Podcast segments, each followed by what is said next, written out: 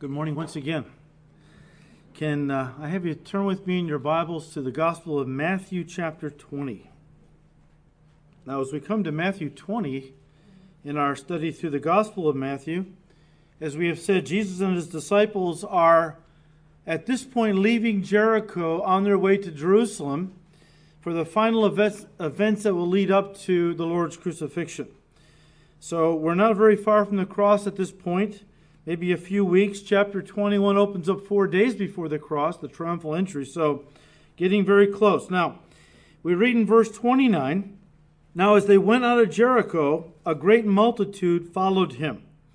And behold, two blind men sitting by the road, when they heard that Jesus was passing by, cried out, saying, Have mercy on us, O Lord, son of David. Then the multitude warned them that they should be quiet, but they cried out all the more, saying, have mercy on us, O Lord, Son of David. So Jesus stood still and called to them and said, What do you want me to do for you? And they said to him, Lord, that our eyes may be opened. So Jesus had compassion and touched their eyes, and immediately their eyes received sight, and they followed him. What if Jesus came to you one day and said, What do you want me to do for you? Just like he said to these two guys. What would you say? What is the greatest desire in your heart? Now, you're thinking maybe some of you, that's a dumb question. That's never going to happen. Okay? That Jesus would, you know, they come to me, and I'm not saying he's going to come to you bodily. I'm just saying, though, what if the Lord spoke to your heart and said, What do you want me to do for you? And people would say, Look, that's not going to happen. Well, it happened for Solomon. Remember how that the Lord appeared to him in a dream one time and said to him, here's exactly what it says out of 1 Kings 3. God said to him, Ask, what shall I give you? Now, Solomon was a young king, and he asked for wisdom that he might better lead God's people. A very noble request, and God gave him that request and blessed him with some other things as well. But that was Solomon's request. You remember David's request in Psalm 27, verse 4. David said, One thing I have desired, and that will I seek after, that I might dwell in the house of the Lord all the days of my life. Now, David was a king, but I think if David had his choice, he would have rather have been a priest. I think David would have wanted to hang out in the tabernacle area and just be close to God uh, all the time. You remember in our study from last week, how that James and John asked the Lord for political greatness in the coming kingdom.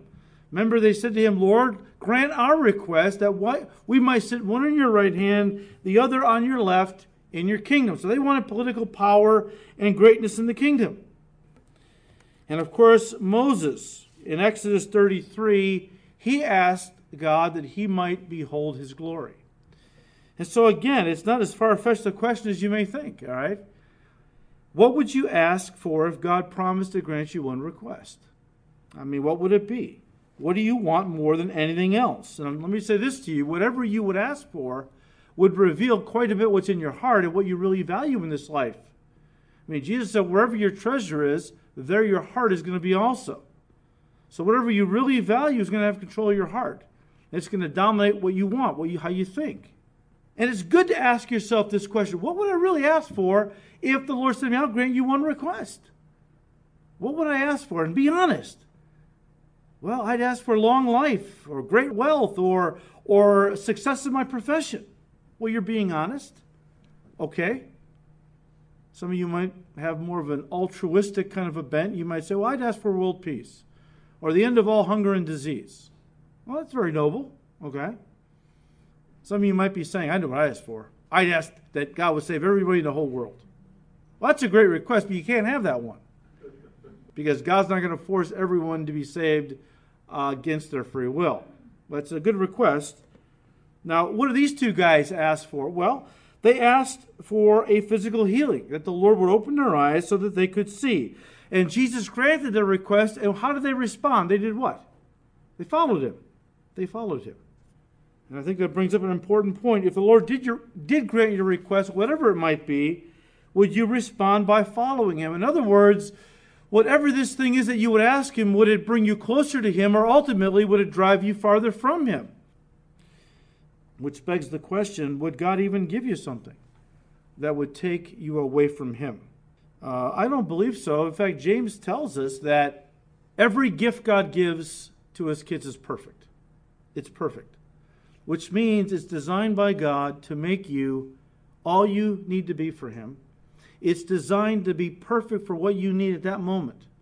Uh, it's designed to, to prepare you for His service and that He might bless you and do for you all He desires to do for you. Now, if that's the case, and it, of course it is, if God's gifts to us are always perfect for what we need, then if the Lord did come to you one day and said, Look, ask me whatever you want, one request, I'll give it to you. I think a wise man or woman would say, You know what, Lord? You know what's best. I don't know what best for my life. All I think I know what I want. It's not necessarily what I need. You know what's best for my life. I'm going to let you choose what you're going to give me. Wouldn't that be probably the wisest thing to do?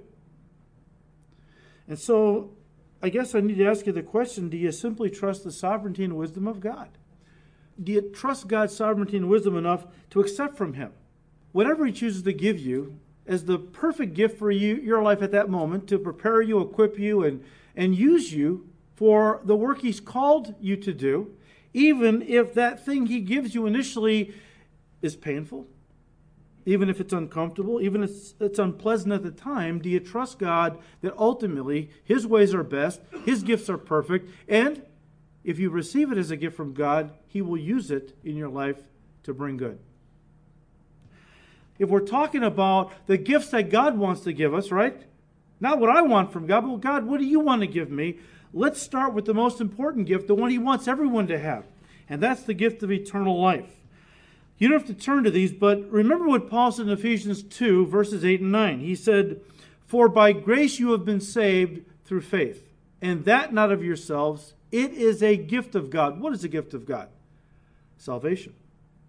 It's a gift of God, not the result of our works, lest anyone should boast.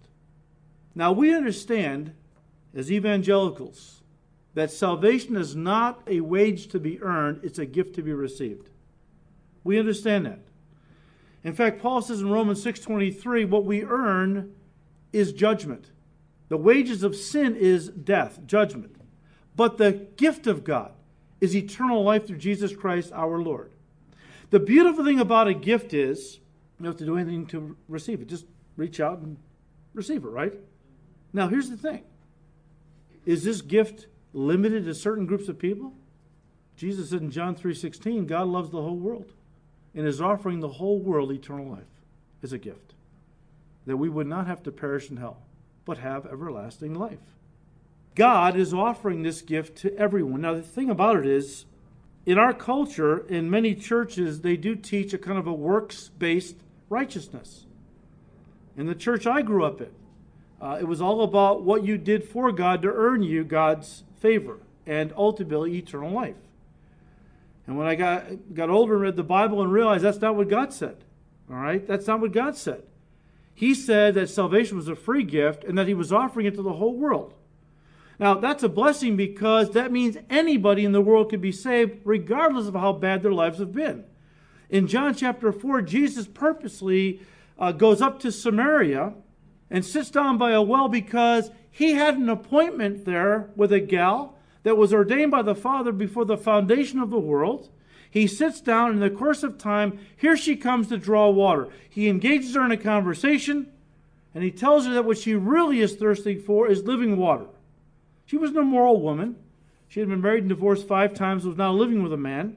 She was empty inside. She was thirsting for something. She thought physical relationships, that was what was going to satisfy her She came to find out no man had been able to satisfy her yet. She was still empty inside. And Jesus said, What you really need is living water, which was just a, a, a metaphor for himself and eternal life. What you really need is me and the eternal life that only I can give. But Jesus went out of his way to approach an immoral woman. And of course, when his disciples came, because they had gone into the village to buy food, when they saw him talking to a Samaritan who were hated by the Jews because they were half Jew, half Gentile, but not only a Samaritan, but a woman. No rabbi talked to a woman in public. and then an immoral woman on top of it. I mean, Jesus was breaking all kinds of barriers. And he was doing it to show that God is no respecter of persons, that God loves all people and wants everyone to be saved and to come to the knowledge of the truth. So that's the first gift God wants for all human beings. He wants to give to you the gift of eternal life. Now, once you're saved, know this salvation is an awesome thing, isn't it? But we haven't been saved just to be saved, we have been saved to serve. And after we're saved, we need another gift in our lives that we might be able to do the work God is calling us to do. And that is the gift of the Holy Spirit. You can turn to Luke 11. We'll look at this one together. The disciples came to Jesus one day and said, Look, Lord, will you teach us to pray? And so Jesus gives them a model prayer in Luke chapter 11. But then he says in verse 13, he said, If you then being evil, speaking of his disciples, and just what he meant by that was you being fallen human beings with a depraved nature, and yet you still give good gifts to your children, right? If your kid asks you for an egg, you don't give him a scorpion. If he asks you for uh, bread, you don't give him a rock, you know, chewing this kid kind of a thing. You know, you even we as fallen individuals know how to give our kids good things. Jesus said, How much more so your heavenly Father was not, of course, evil. He's pure and holy. How much more so will the Father give the Holy Spirit to those who ask Him? And here, guys, he's not talking about giving them the Holy Spirit in the sense of salvation. Because the Bible says, in fact, Paul the Apostle said in Romans 8 9, that everyone who has received Christ and is truly born again has the Holy Spirit in them. If you don't have the Holy Spirit in you, you're not a Christian. I don't care what you call yourself. The Spirit of God has to be in you. That happens when you give your heart to Christ. But there's another gift of the Spirit God wants to give us once we're saved. It's called the baptism with the Holy Spirit. And that's where the Holy Spirit comes upon us. He's in us because we're saved. But we, we ask Him for the Spirit to come upon us, that's the empowering for service that we need to do the work He's calling us to do.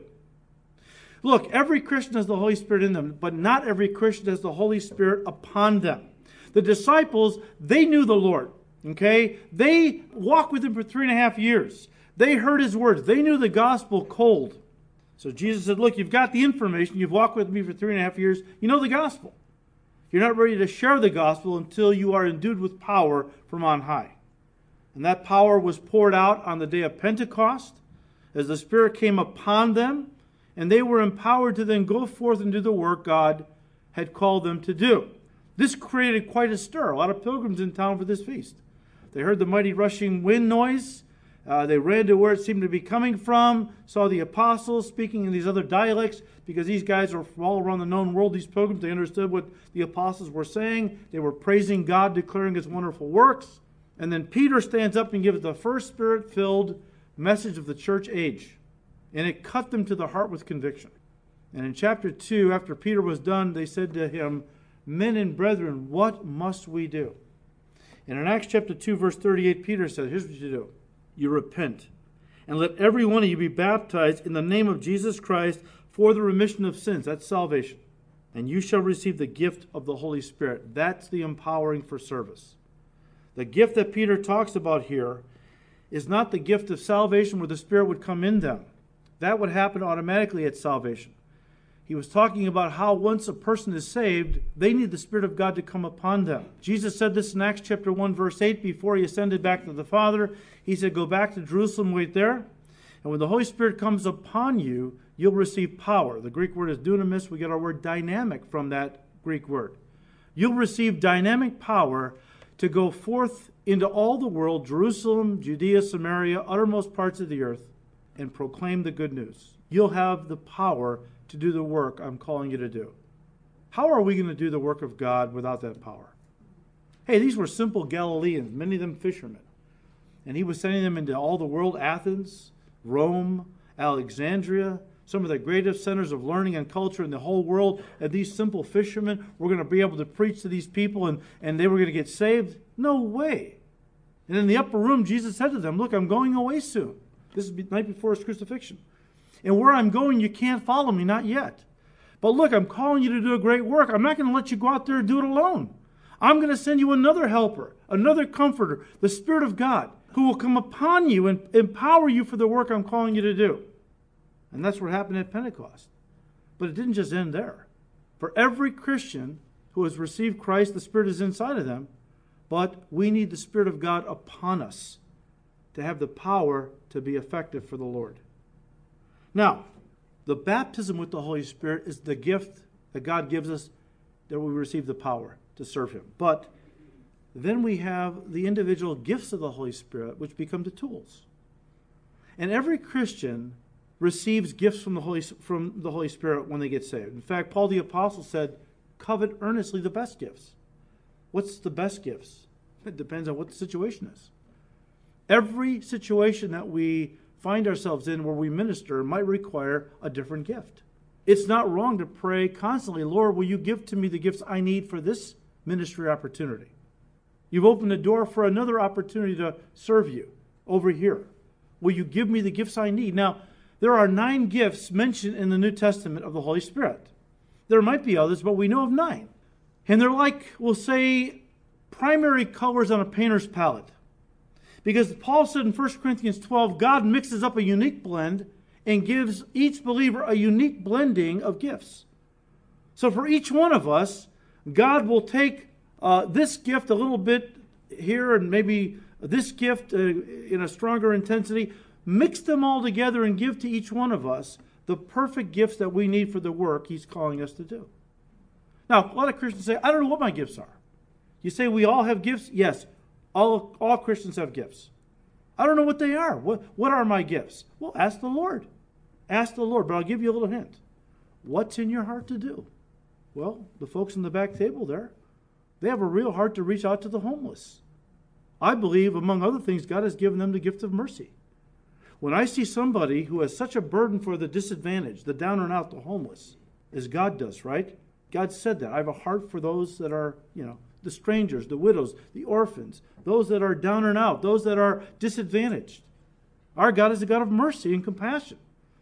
And when I see people who have that kind of heart for the homeless, I say they have the gift of mercy, among other things, no doubt. When a person comes up to me and says, you know, I don't know what my gift is, I said, what do you, what do you love to do?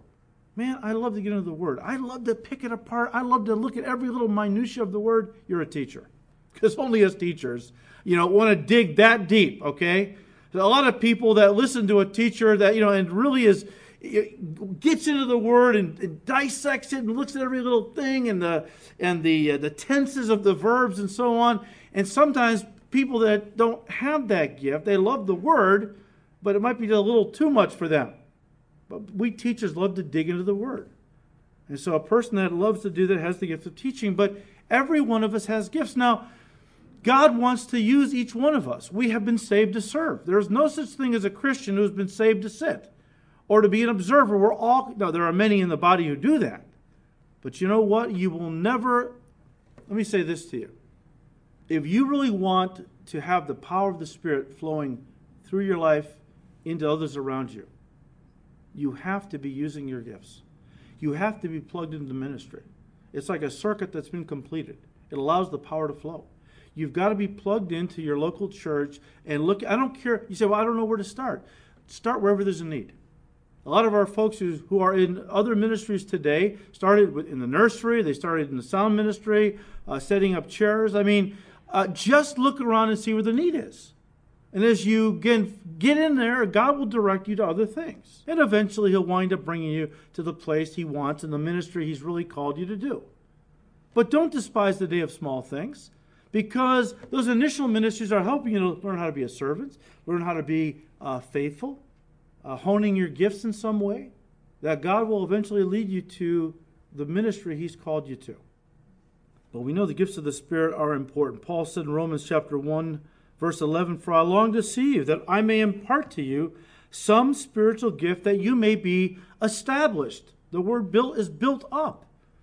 It's the same thing in, Ephesians 4, where Paul said God has given to his people gifts to be used to build up the body. That's why it's so important to use your gifts, because we need them. We need you to use your gifts because that builds up the church and will build up you too. When people say to me, Man, I feel so empty inside and so dry, are you involved in ministry somewhere? No, I'm not involved. Well, that's part of the problem. Because the more you're involved in ministry, the more you're getting out of yourself, the more you feel a sense of purpose, the more you're using God's the gifts He's given you. And you know what? It's like a circuit that's been completed.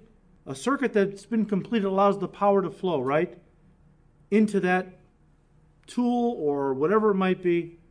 You'll never be a closed circuit in the sense where God's power is flowing and your life is kind of lighting up and, and, and being used for His glory if you're not plugged into a local church and using your gifts.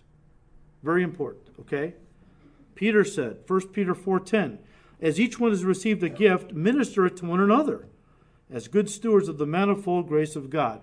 But, he said to Timothy, do not neglect the gift that is in you, which was given to you by prophecy and the laying on, of hands of the eldership. We can neglect these gifts, and often do. We neglect them when we get so self focused that we're just so depressed or thinking of ourselves, we're not thinking about serving others. And it's a kind of a catch 22. The more depressed we get, the less we want to serve. The less we serve, the more depressed and self focused we become. So you can neglect the gifts, and the body suffers, but so does your walk. All right, let's make it even more personal. Have you ever thought about your spouse being a gift from God? My spouse? Yes, your spouse. Yes. Have you ever thought about your spouse, listen to me now, being a gift from God? Listen, in hermeneutics, which is the science of Bible interpretation, there is something called the law of first mention. We've talked about this, which says whenever a major concept first appears in the Bible, whether you're talking about marriage or atonement or worship, study that passage because it becomes the prototype for understanding that concept all the way through the scriptures and how it works its way out in your life. The first time marriage appears in the scriptures is Genesis 2, right? And, and God made Adam out of the dust of the earth and breathed into his nostrils the breath of life. Adam became a living soul. Then God brought all the animals that God had created to Adam to be named, right? And Adam's looking, and as, as, as they're walking by two by two, because they male and female, he noticed every one of the animals had a partner, but he saw nobody that was like himself. He had no partner. So the Lord knocked him out, you know, gave him some anesthesia, whatever. Adam was out. And the Lord took from Adam's side something, a rib or some DNA, it doesn't really matter. And he made from that a woman. And then when Adam woke up, God, listen to me, God brought Eve to Adam and gave her to him as a gift to be his wife. Given to be received, not to be remade. The problem with so many marriages today, it's a cultural thing, guys. As a culture, we have gotten so self focused where everything is about my ultimate happiness. We have done this especially in marriage. And when two people get married, oftentimes one or both will then try to remake their spouse into their image and after their likeness for the purpose of the spouse making them as happy as possible. And that's a lot of people's goal in marriage.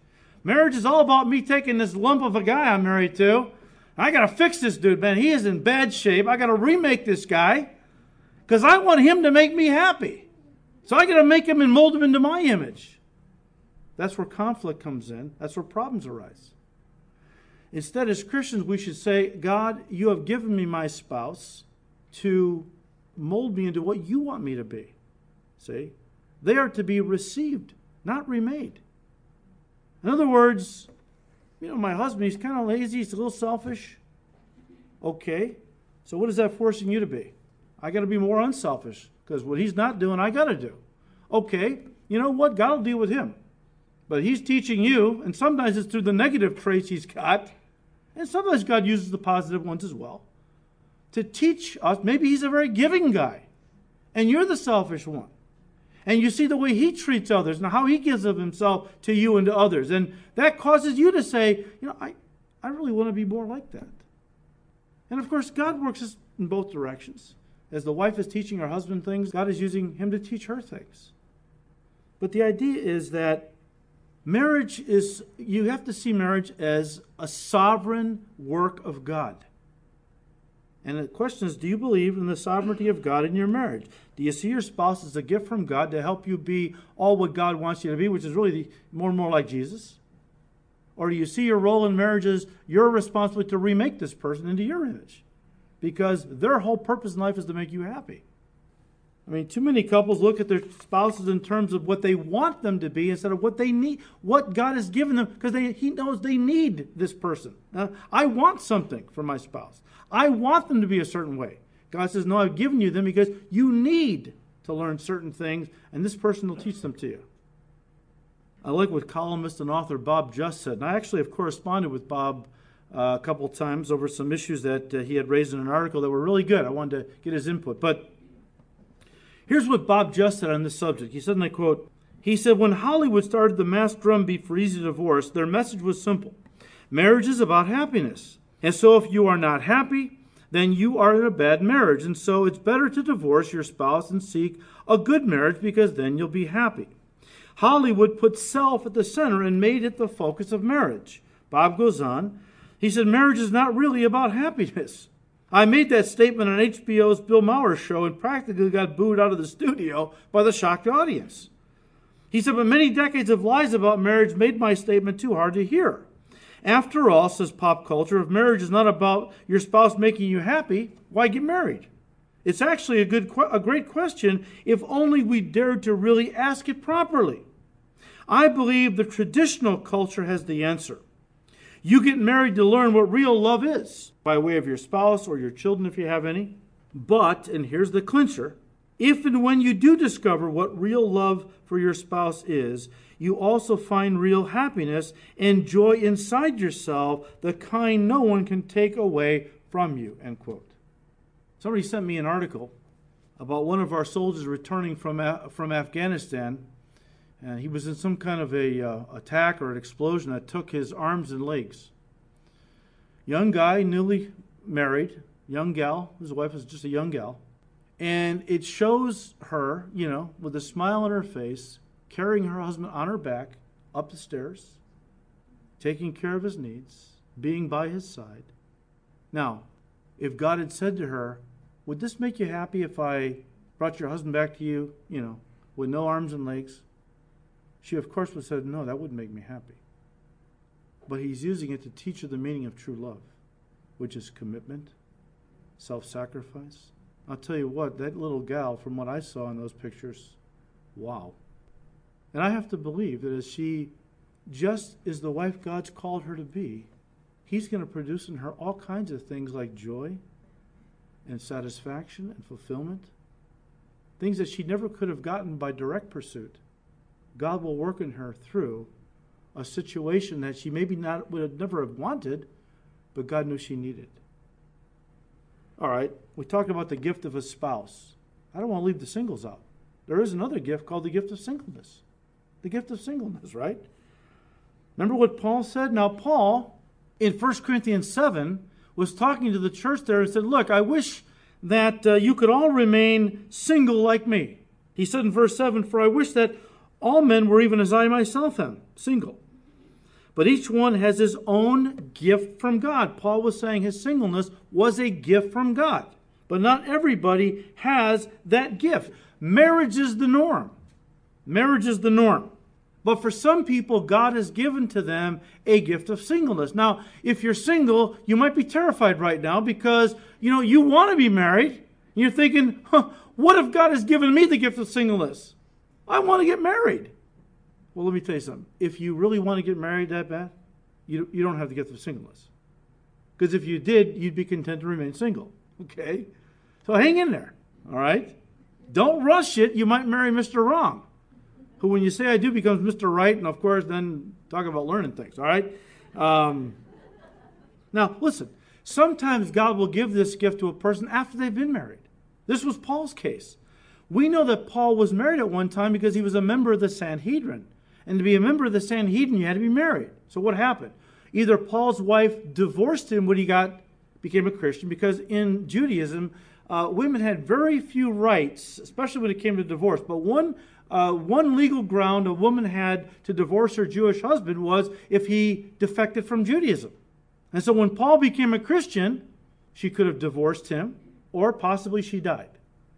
And that left Paul single, and God at that point gave Paul the gift of singleness so that he could serve God without any distractions. That, that is the beauty. You know, and I, I apologize to you singles because so much of the church is built around marriage and family, isn't it? And sometimes you, you singles feel like the third man out, or the odd man out, I should say. You know, where it's like you're just attached to the church, but you're really not, you know, everything is marriage and family. Well, that shouldn't be. Our singles are some of our most valuable resources because you guys have the ability to serve God full time with all your heart.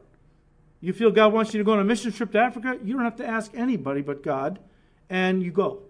I mean, that is a blessing from the Lord. That's why Paul said, I wish you could all remain like me because I have the freedom to serve God without any distraction. I don't have to worry about making a wife happy, which is not wrong if you're married. But if you can stay single to serve God with all your time and heart, Paul said that's even better. But look at, can I say this to the marrieds? Because I know that a lot of married Christians mean well. Please leave the single people alone. Don't say, oh, you're single. Um, why? Don't you want to be married? Something wrong with you? Look, they are. Being single is, you know, doesn't mean you're weird or, or you're a misfit. It just means this is where God has you right now. And that's a blessing to use your singleness for the glory of God. So we, we married people need to understand look, this, this sometimes God will call a person to be single for the rest of their life. It doesn't make them weird. It just this is the call of God. This is the gifting God has given to them. All right? I'll give you one more. I mean, there's no doubt many others. But I'll give you one that please don't throw anything at me because this is one that many people can't even imagine. How about the gift of adversity? How about the gift of adversity? To even call adversity a gift from God would cause most people to think I'm nuts. I know the world would think a person was nuts who, who suggested that, that God would actually give adversity to his people and it be a gift. But even in the church today, again, because the church has become so man centered and self focused, we don't see adversity as being a gift from God. But remember what Job said, a man who was no stranger to suffering? He said to his wife, who couldn't wrap her mind around the concept that God would allow this to happen to Job. And she said, You know, why don't you just curse God and die with all your commitment to God? Look what he's done to you. He said to her, You're a foolish woman. He said, Should we only accept good from God and not adversity? Job saw his adversity as a gift from God. Do you trust the sovereignty and wisdom of God enough to accept from Him whatever He sends your way and know that it's the best gift for your life at that moment? To equip you and teach you and prepare you for the work that God is calling you to, even if that thing that He gives you, even if it's hurtful or unpleasant at the time? Do you trust that He is using that thing to equip you, to mold you into the image of Christ? that you might ultimately be a more effective servant for His glory? I mean, if you were a Christian living in Washington, Illinois, when that tornado came through and destroyed most of your town, maybe even your house, in any stretch of your imagination, could you thank God for allowing it? Could you see it as a gift from God? I know a lot of people would absolutely be horrified to hear me even suggest that. But I tell you what, I've seen the Christians in Washington on TV. I've seen how they've mobilized. I've seen how they have reached out to their neighbors, unsaved neighbors. I've seen God do a tremendous work through this thing. What the devil intends for evil, God often uses for good. If we're of the mindset that understands that this life, you know, we think of blessings and all, that this, it just means material things, health, and, and contentment right now in this life. Here's the thing God is working for our eternal best, not really our earthly comforts. And if God has to sacrifice some earthly comforts to bring us to a place where He can use us, that our ultimate rewards in heaven would be all the more, He will do that. Because that's how God is working. He's working for the eternal. We are living in time. And because of it, we often think if any bad or painful things come into our life, either that's of the devil or God hates me or God's not a good God. We don't stop and say, you know, Lord, your word says that all things are working together for my good because I love you and I'm called according to your purpose. And therefore, if everything is working for my good, if everything comes as a, as a, a, gift from your sovereign hand, that means, as Paul said in 1 Thessalonians 5, I need to be thankful in all things. Not necessarily for all things. I can't thank God for adversity, but I can thank God in the adversity because He's using it to teach me things. I know He's using it to build me. You know, the more you know God, the longer you walk with Him, and if your heart is really wanting to know Him in truth, the more you're going to discover that God will often use painful circumstances to bring about His ultimate will. And if you didn't know God, if you didn't know His character, if you weren't confident in His love, His wisdom, and His sovereignty, then you would think he is not a good God, not a loving God, that he's a cruel God because of what he allows in, in some of his people's lives to bring them to a place where he can really use them. It's all about knowing our God. Let me read to you, and I'll close with this. Let me read to you a true story. This comes out of Jim Cymbala's book, Fresh Power. He said back in 1921, a missionary couple named David and Svea Flood went with their two year old son from Sweden to the heart of Africa to what was then called the Belgian Congo. They met up with another young Scandinavian couple, the Ericsons, and the four of them sought God for direction. In those days of much tenderness and devotion and sacrifice, they felt led of the Lord to set out from the main mission station and take the gospel to a remote area. This was a huge step of faith. At the village of Nadalara, they were rebuffed by the chief, who would not let them enter his town for fear of alienating the local gods. The two couples opted to go half a mile up the slope and build their own mud huts. They prayed for a spiritual breakthrough, but there was none. The only contact with the villagers was a young boy who was allowed to sell them chickens and eggs twice a week. Svea Flood, a tiny woman of only four foot eight inches tall, decided that if this was the only African she could talk to, she would try to lead the boy to Jesus. And in fact, she was successful.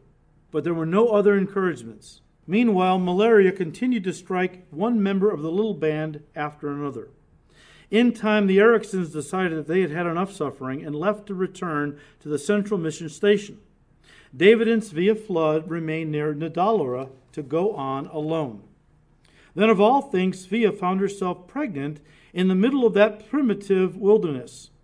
When the time came for her to give birth, the village chief softened enough to allow a midwife to help her. A little girl was born whom they named Aina. The delivery, however, was exhausting, and Svea Flood was already weak from bouts of malaria. The birth process was a heavy blow to her stamina. She lasted only another 17 days. Inside David Flood, something snapped in that moment. He dug a crude grave, buried his 27 year old wife, and then took his children back down the mountain to the mission station. Giving his newborn daughter to the Ericsons, he snarled, I'm going back to Sweden. I've lost my wife, and I obviously can't take care of this baby. God has ruined my life. With that, he headed for the port, rejecting not only his calling, but God himself. Within eight months, both the Ericsons were stricken with a mysterious malady and died within days of each other. The baby was then turned over to some American missionaries who adjusted her Swedish name to Aggie and eventually brought her back to the United States at age three. This family loved the little girl and were afraid that if they returned to Africa, some legal obstacle might separate her from them. So they decided to stay in their home, home country and switch from missionary work to pastoral ministry. And that is how Aggie grew up in South Dakota. As a young woman, she attended North Central Bible College in Minneapolis. There she met and married a young man named Dewey Hurst. Years passed. The Hursts enjoyed a fruitful ministry. Aggie gave birth first to a daughter, then a son. In time, her husband became the president of a Christian college in the Seattle area. And Aggie was intrigued to find so much Scandinavian heritage there. One day, a Swedish religious magazine appeared in her mailbox. She had no idea who had sent it, and of course, she couldn't read a word of it. But as she turned the pages, all of a sudden the photo stopped her cold. There, in a, in a primitive setting, was a grave with a white cross, and on the cross were the words Svea Flood. Aggie jumped in her car and went straight for a college faculty member who she knew could translate the article. What does this say? she demanded. The instructor su- summarized the story. It was about missionaries who had come to N'dolera long ago, the birth of a white baby, the death of a young mother, the one little African boy who had been led to Christ, and how after the whites had all left, the boy had grown up and finally persuaded the chief to let him build a school in the village. The article said that gra- gradually he won all his students to Christ. The children led their parents to Christ, and even the chief had become a Christian. Today there were 600 Christian believers in that one village, all because of the sacrifice of David and Svea Flood. For the Hurst 25th wedding anniversary, the college presented them with, a, with the gift of a vacation to Sweden. There, Aggie sought to find her real father. An old man now, David Flood had remarried, fathered four more children, and generally dissipated his life with alcohol. He had recently suffered a stroke. Still bitter, he had only one rule in his family never mention the name of God because God took everything from me. After an emotional reunion with her half brothers and half sister, Aggie brought up the subject of seeing her father. The others hesitated. You can talk to him, they replied, even though he's very ill now. But you need to know that whenever he hears the name of God, he flies into a rage. Aggie was not deterred. She walked into the squalid apartment with liquor bottles everywhere and approached the 73 year old man lying in a rumpled bed. Papa, she said tentatively. He turned and began to cry. Aina, he said, I never meant to give you away. That's all right, Papa, she replied, taking him gently in her arms. God took care of me. The man instantly stiffened. The tears stopped. God forgot all of us. Our lives have been like this because of him. He turned his face back to the wall. Aggie stroked his face and then continued, undaunted.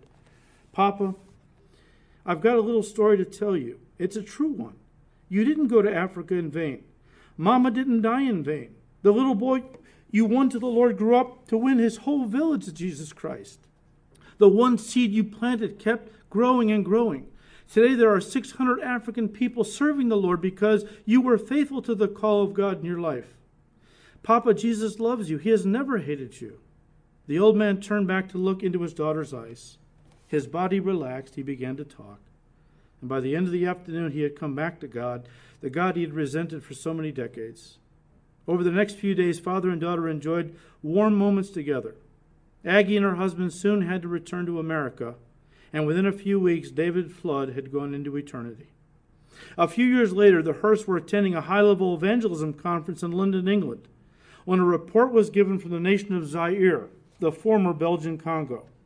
The superintendent of the national church, representing some 110,000 baptized believers, spoke eloquently of the gospel spread in his nation. Aggie could not help going to ask him afterward if he had ever heard of David and Svea Flood. Yes, madam, the man replied in French, his words then being translated into English. It was Svea Flood who led me to Jesus Christ. I was the boy who brought food to your parents before you were born. In fact, to this day, your mother's grave and her memory are honored by all of us. He embraced her in a long, sobbing hug. Then he continued, You must come to Africa to see, because your mother is, is the most famous person in our history. In time, that is exactly what Aggie Hurst and her husband did. They were welcomed by cheering throngs of villagers, and even met the man who had been hired by her father many years before to carry her back down the mountain in a hammock cradle. The most dramatic moment, of course, was when the pastor escorted Aggie to see her mother's white cross for herself. She knelt in the soil to pray and give thanks. Later that day in the church, the pastor read from John 12, verse 24, where Jesus said, I tell you the truth. Unless a kernel of wheat falls to the ground and dies, it remains only a single seed. But if it dies, it produces many seeds. He then followed with Psalm 126, verse 5. Those who sow in tears will reap with songs of joy. There are many Christians that God wants to use by bringing adversity into their lives. But like David Flood, they turn against God, become angry, don't see what he's trying to do, don't have enough confidence in his sovereignty or in his love or in his goodness. That he is truly working all things together for good. Not maybe their temporal good and comfort, but their eternal blessing and reward. we as Christians need to cultivate a whole different mindset when it comes to adversity and suffering. We need to understand that everything that comes to us comes to us from the hand of a loving God as a gift that will work a perfect work in all of our lives in making us more like Jesus and using us more for God's glory, which will reap for us eternal rewards. God is all about working for our eternal best, not so much our earthly comfort. So may God give us the grace to understand. He has many gifts He wants to give us. Sometimes the things that are the most painful are really the things that are the greatest gifts in our lives. May God give us grace to trust our God enough to receive from Him whatever He chooses to give us, to receive it with thanksgiving, and to be open to allowing it to teach us the things God wants to teach us. So may God give us the grace to do that. Father, we thank you, Lord, for who you are. And Lord, you told us that when we gave our lives to Jesus, you would lead us in the right paths, not necessarily the easiest paths, but the right paths for our life to bring you the most glory and to bring us the most rewards for eternity. Father, forgive us for falling into this very carnal, self focused mentality that you exist to bless me with material things, with earthly happiness, and that's pretty much it. Give us grace, Lord, to go deeper than that, to understand that adversity is the chisel that you use to chisel out of our lives the image of Christ. It's a good thing. Not always a pleasant thing, but a good thing. Give us grace, Lord, to be mature enough to receive these things with joy and thanksgiving. For we ask it all in Jesus' precious name. Amen.